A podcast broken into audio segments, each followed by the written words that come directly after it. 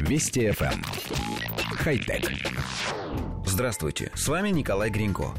Группа ученых медицинского факультета Университета Мэриленда, работающая под руководством Сэмюэля Тишермана, сообщила, что на днях погрузила пациента в состояние искусственной гибернации, поскольку это было необходимо для спасения его жизни.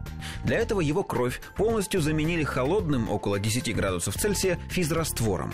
Этот метод позволяет выиграть время для экстренной операции при сильной кровопотере и остановке сердца.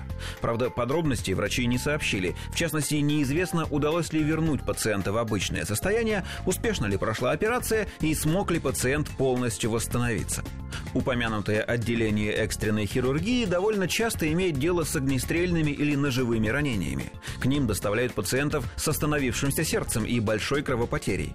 У врачей часто есть буквально несколько минут на то, чтобы провести операцию, и вероятность успешного исхода оценивается всего в 5%. У пациента, погруженного в состояние искусственной гибернации, полностью прекращается мозговая деятельность, температура тела снижается до 10-15 градусов, зато у хирургической бригады появляется гораздо больше времени для работы, около 2 часов. За это время можно провести операцию, а после нее реанимировать пациента. Коллектив редакции нашей программы объясняет, почему это работает.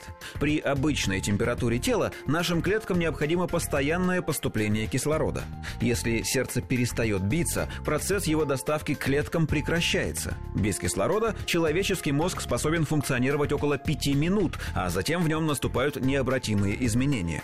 Но если снизить общую температуру тела, то внутриклеточные процессы замедляются или даже вовсе останавливаются, а это означает, что клеткам в таком состоянии требуется гораздо меньше кислорода. Это и дает врачам выигрыш во времени. Открытие это далеко не новое, но осознанное и масштабное использование этого эффекта началось только в 50-х годах прошлого века. Процедуру назвали гипотермией и применяют при лечении инсультов, мозговых травм и других состояний. Однако есть два важных момента. При гипотермии температуру тела пациента снижают до 20-25 градусов, а в щадящем режиме всего до 33, и при этом мозговая деятельность не останавливается полностью. А искусственная гибернация, или, если угодно, анабиоз, подразумевает и более низкую температуру, и полную остановку работы мозга. Но до настоящего космического анабиоза еще очень далеко. За 2 часа, проведенных в состоянии гибернации, ни до звезд, ни даже до Марса не долететь. Однако все еще впереди. Возможно, лет через 50 это время увеличат настолько, что космонавтов действительно можно будет временно, что называется, отключать во время длительных полетов. Хотя... Вести ФМ.